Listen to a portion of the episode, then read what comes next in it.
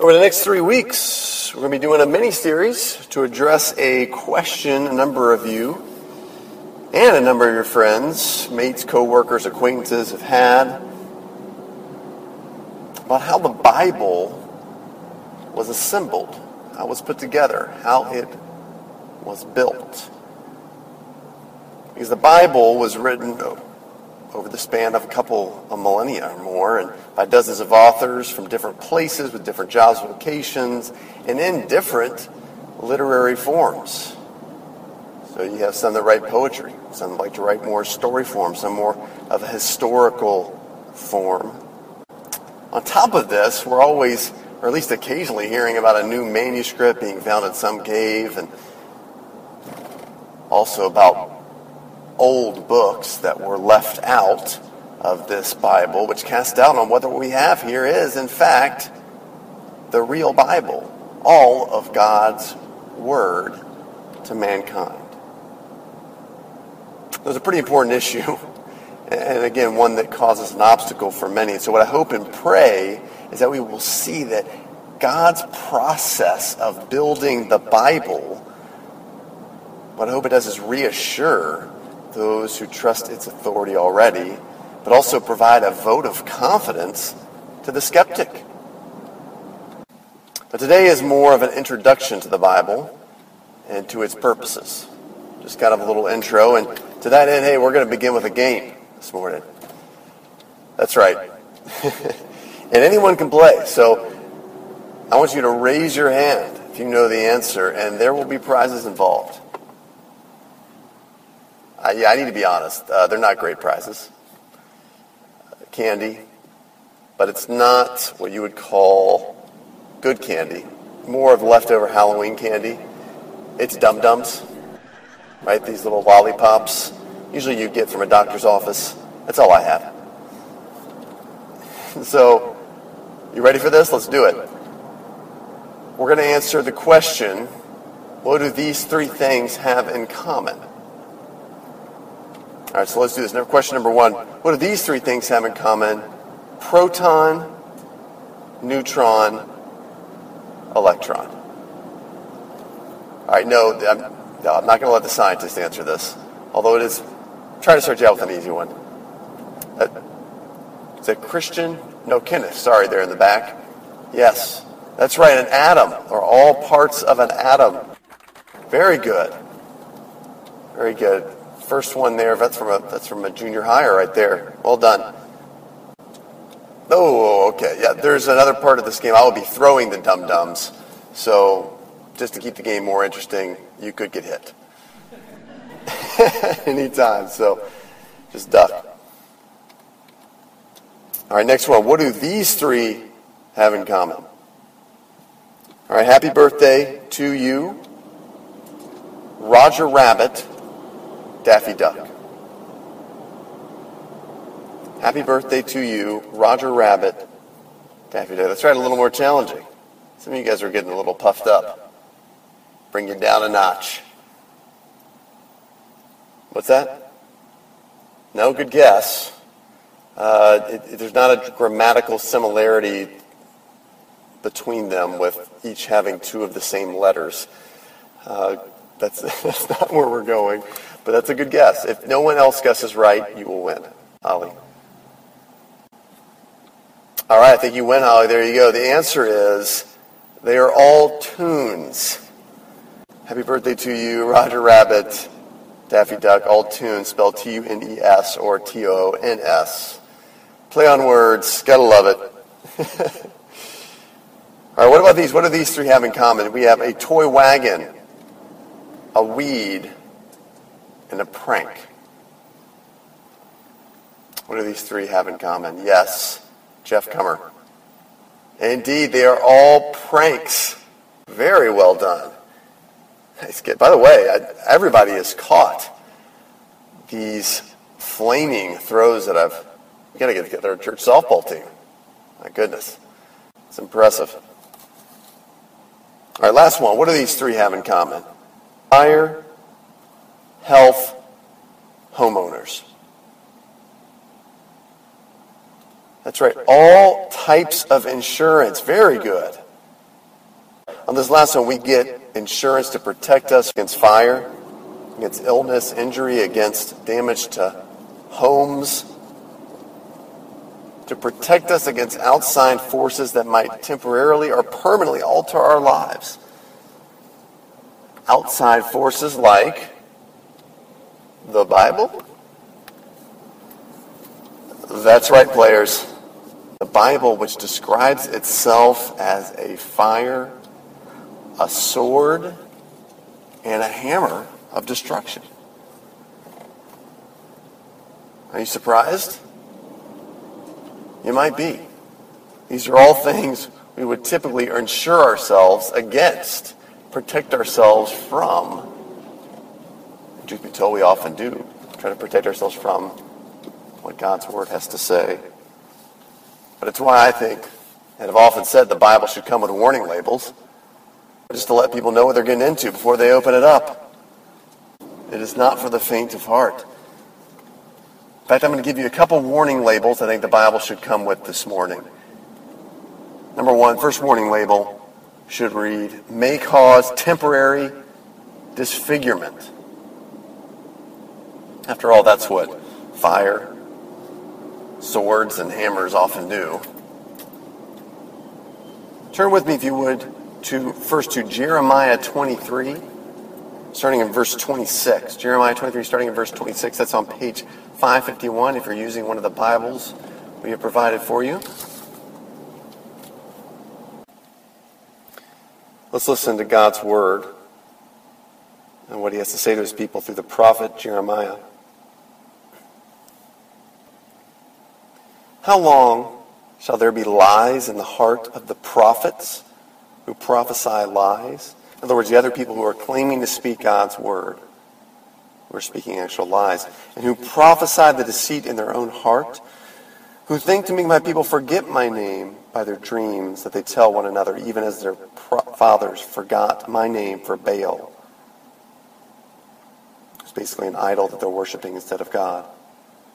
Let the prophet who has a dream tell the dream, but let him who has my word speak my word faithfully. What has straw in common with wheat? declares the Lord. Is not my word like fire, declares the Lord, and like a hammer that breaks the rock in pieces? So there we hear it. God's word, a fire, and a hammer, but not a hammer for building, a destructive hammer. Next passage we're going to turn to is Hebrews chapter 4, starting in verse 12. Or Hebrews 4, 12 and 13. Now that's going to be on page 862, if you're using one of the Bibles we've provided. By the way, I should mention it's the Bible specifically and very explicitly mentioned as a sword in Ephesians 6:17. That's another place you can look. But we're going to look at Hebrews 4, starting in verse 12.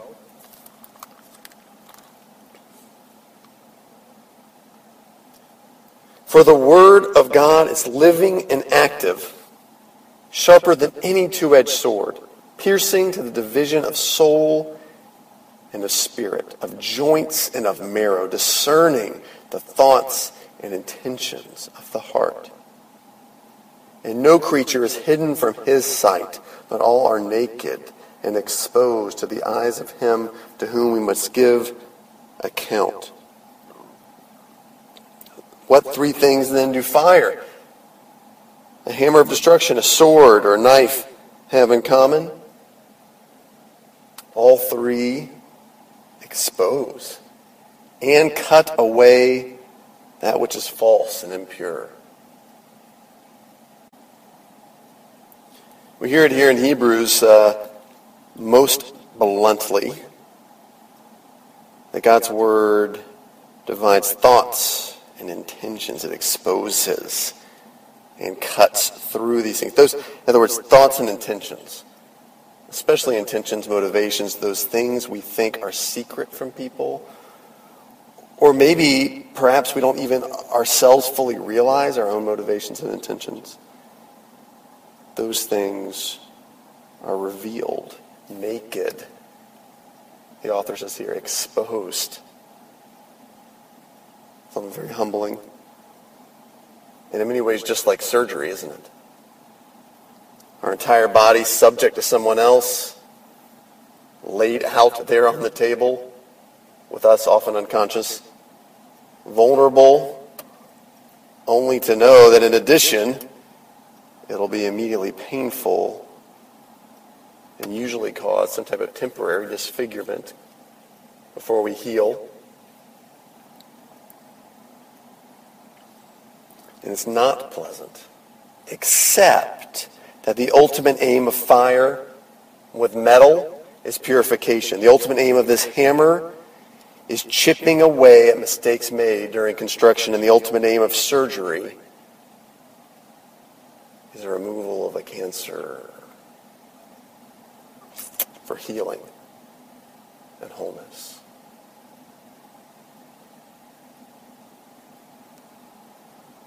God, through his word, is restoring us to what we were meant to be. He means to heal us.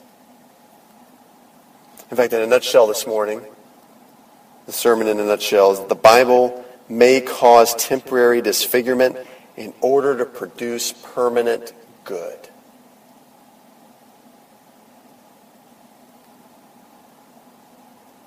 In reality, we're confronted with a surgical choice from the great physician here in the Bible. That is this. You can have the surgery. It'll be painful, produce temporary disfigurement, but will infinitely prolong your life. Or you can continue another 30 years, another 20, 30 years with the life you have. I mean, that's a choice some really do have to face with physical surgery. Do I have this? It's risky, but will give me life. And that's the choice we make with the Bible. It's going to cause some pain. You're not going to look the same. You're not going to be able to hold on to your life as you currently have it. And some of you prefer that. So I just want to be very honest with you. You don't want changes, and so as such, be careful about reading the Bible. It comes with a warning label. So often we avoid picking up the Bible because we don't want to change. Uh, but there are a couple other reasons we don't want to pick up the Bible. The second reason is among the competing voices of, of our day, of all the voices we hear throughout the day, the Bible is the oldest. A few weeks ago, a friend was explaining to me how he wanted to listen to this audio recording he had on tape. You know, kind of a book on tape, but only he didn't want it on tape, right? So he searched for hours online to find it in an MP3 format something he could download to his iPod or and couldn't find it, so he searched a couple more days and he said, you know, man, I actually had the tape and I had a Walkman at my desk. Remember Walkman? That's right. He may have also had a boombox nearby, I don't know. But something, he said, something in me was refusing to listen to a tape like he, like most of us, has a problem with what C.S. Lewis rightly calls chronological snobbery. Because something or some idea is newer, it is therefore better and more relevant. Man, I experienced this myself. Yesterday I wake up, my kids are up early because of a time zone change, and they just traveled the day before. And so, you know, they're up an hour earlier. And so through the power and wonder of technology, I put on a cartoon for them that I had recorded. The next thing I do just kind of crawl to my bathroom and listen to a podcast while shaving. And then while eating a little bit later, I watch a news program I had recorded. And then finally pull out my smartphone to check my email and one more thing. I pull up a file on my laptop to check after that. So I am doing all of these things, these, these newer choices, because they seem superior. First, to start my day compared to the Bible. All right, I know some of you you're the pastor, dude. Don't you just roll over and read the Bible? like it's a fourth pillow on my bed?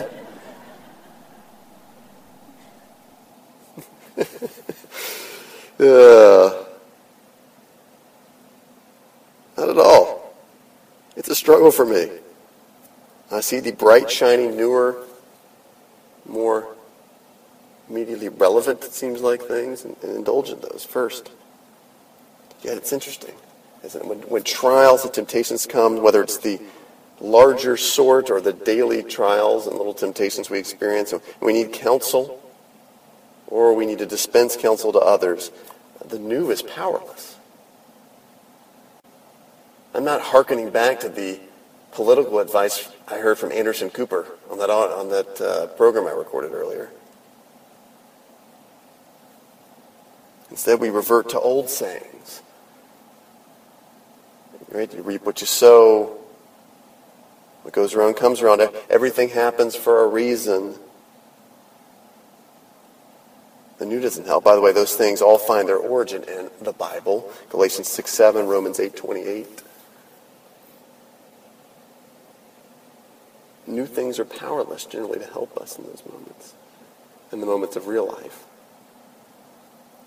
The other reason we don't pick up the Bible is that among competing voices of the day, the Bible is the most distant. Let me explain what I mean. Compared to the nearness and familiarity of those whom we know, whose voices resonate with us every day, whether it be in person, over the phone, texting, through Facebook, Twitter. And one of the things we say, we, we often lean on something we picked up, that God speaks to us through other people, which is true, but it's always a little less true, and certainly less sure. What do I mean? Well, we can just go back to Jeremiah, Jeremiah 23. Read with me a little earlier from where we started last time, starting in verse 25. I have heard what the prophets have said who prophesy lies in my name, saying, I have dreamed, I have dreamed. In other words, I had a dream. I want to share it with you. How long shall there be lies in the heart of the prophets who prophesy lies and who prophesy the deceit of their heart, who think to make my people forget my name by their dreams? They tell one another, even as their fathers forgot my name for Baal. Let the prophet who has a dream tell the dream, but let him who has my word speak my word faithfully. I want you to notice here something. God is saying, let, for a moment, okay, let's just assume the dream is legit. Go ahead. Let them tell the dream. You know, let's assume the dream is legit, the advice is from the heart, it, it's legit. I'm going to grant that.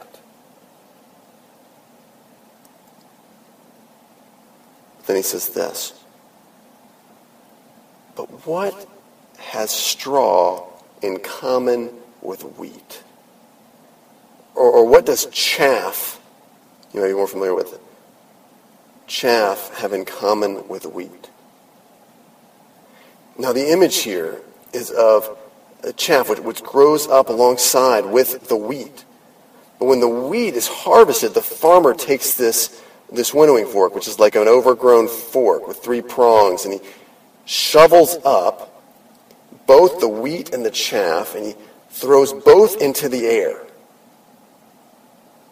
And what happens is the weightier grain falls to the threshing floor to preserve, while the, the straw, the chaff, just blows away in the wind of the Palestinian plains. In other words, when the junk hits the fan in your life, what's going to remain? The wheat, the good stuff. God is saying, while straw might look good, while chaff might exist, and there's nothing inherently wrong with it, the thing that's going to remain is my word. You think it's most distant, but in reality, it's the only thing that lasts. A little bit of a tangent there. First warning label again. It might cause temporary disfigurement, but for our ultimate good and permanent good. Now, warning label number two heavy equipment, handle with care.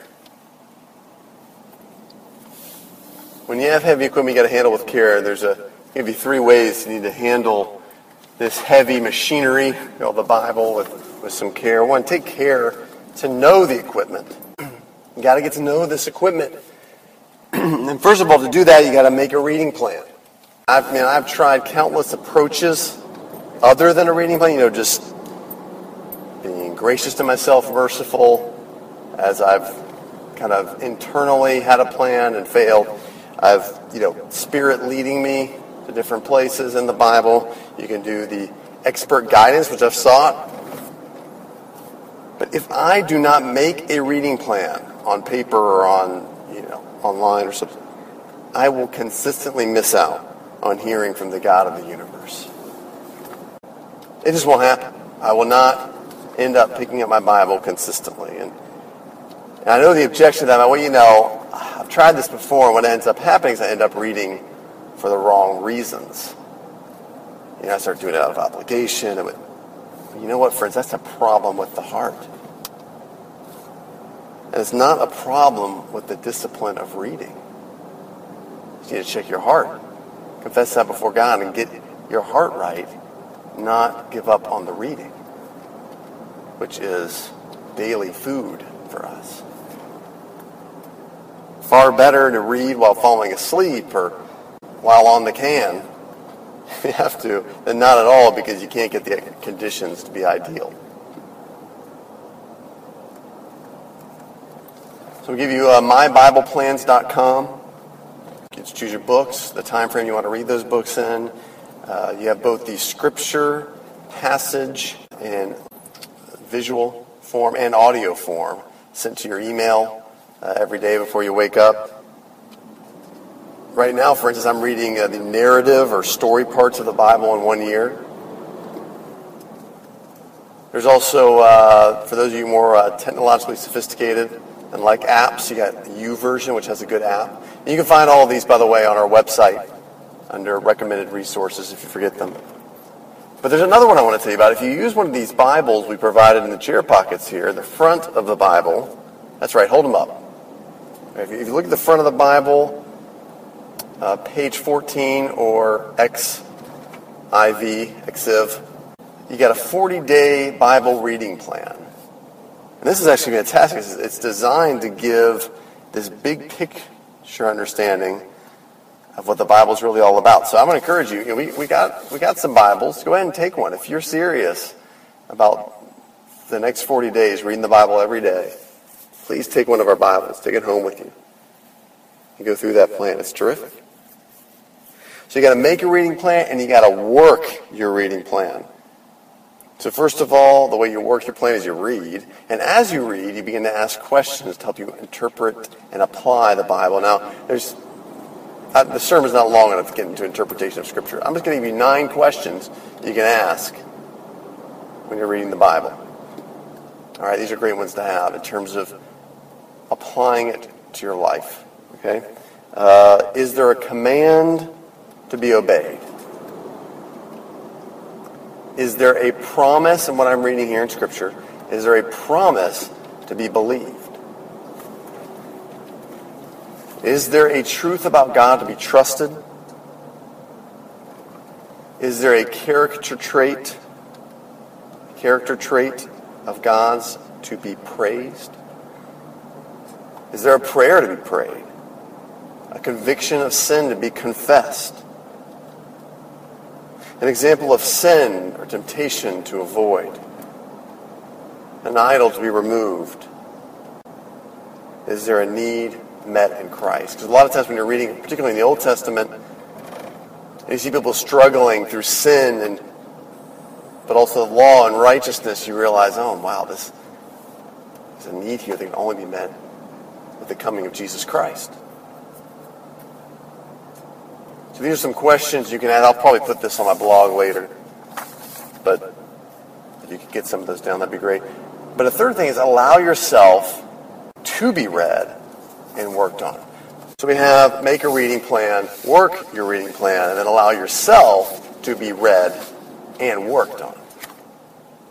Because, yeah, we should ask good questions to help us interpret the Bible and apply it to our lives, but mainly the Bible is to interpret us. Allow it to ask you Is there a command here you need to obey? Is there a promise that you need to get off your hind parts and finally need to trust? So take care to know your equipment in these ways. Also take care in handling the equipment. I mean, we've had pastors, leaders, uh, bishops, popes, kings, emperors, so many who have used this Bible for ill.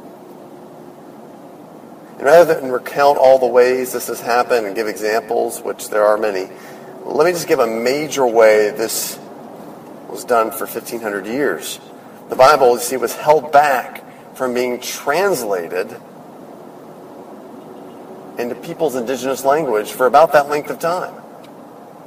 It wasn't translated into English or to Spanish or to German or wherever one might live. Now, in the hands of leaders and scholars who knew Greek and Latin and Hebrew.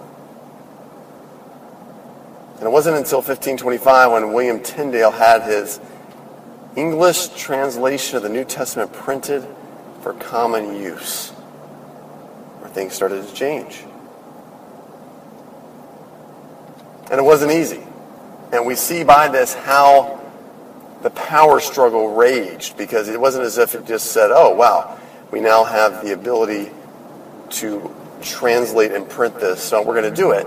Instead, when he translates it and when he offers to print it, he is exiled, then killed for it. And so we see that there was a price to be paid because there was a power struggle at work.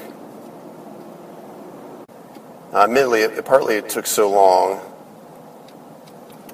because the majority of the population for many years, if you were in a certain class or was illiterate, but no doubt also because people wanted the power to interpret and enforce those parts of the Bible which were most advantageous to them.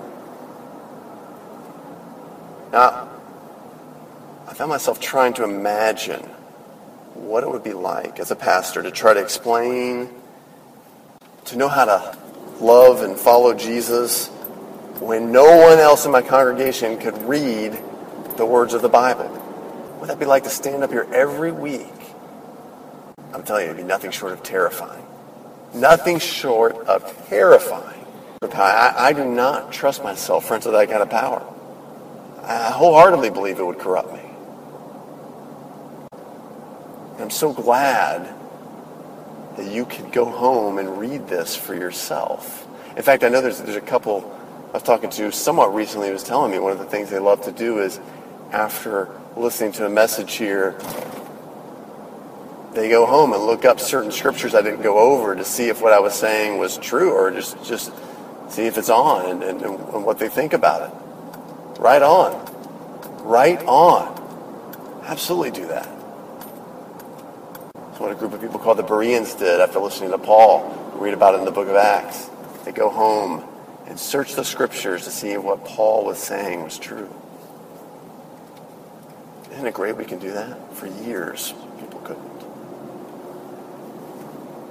So under this cloud, people have not only lost confidence in teachers of the Bible, misusers of the Bible, but also have lost confidence in the process of how it was put together. So finally, take care to assemble the equipment. Over the next couple weeks, we are going to observe how the early church went to great pains under God's leading to assemble the Bible. So that as we get to know and begin to handle heavy equipment, we can be, confident that it is the one book that can produce permanent good. Let's pray. Lord, we thank you for the Bible. I pray you would give us the courage to open it. Even though we know it's going to cause temporary pain, some temporary disfigurement to our life, that will produce permanent good. Help us open it. Father, help us get to know the heavy equipment that it is, Lord. Making a plan to read it, working that plan, and then letting it read and work on us. Father, we need your help for this, so we ask for it by your grace and to your glory. In Jesus' name.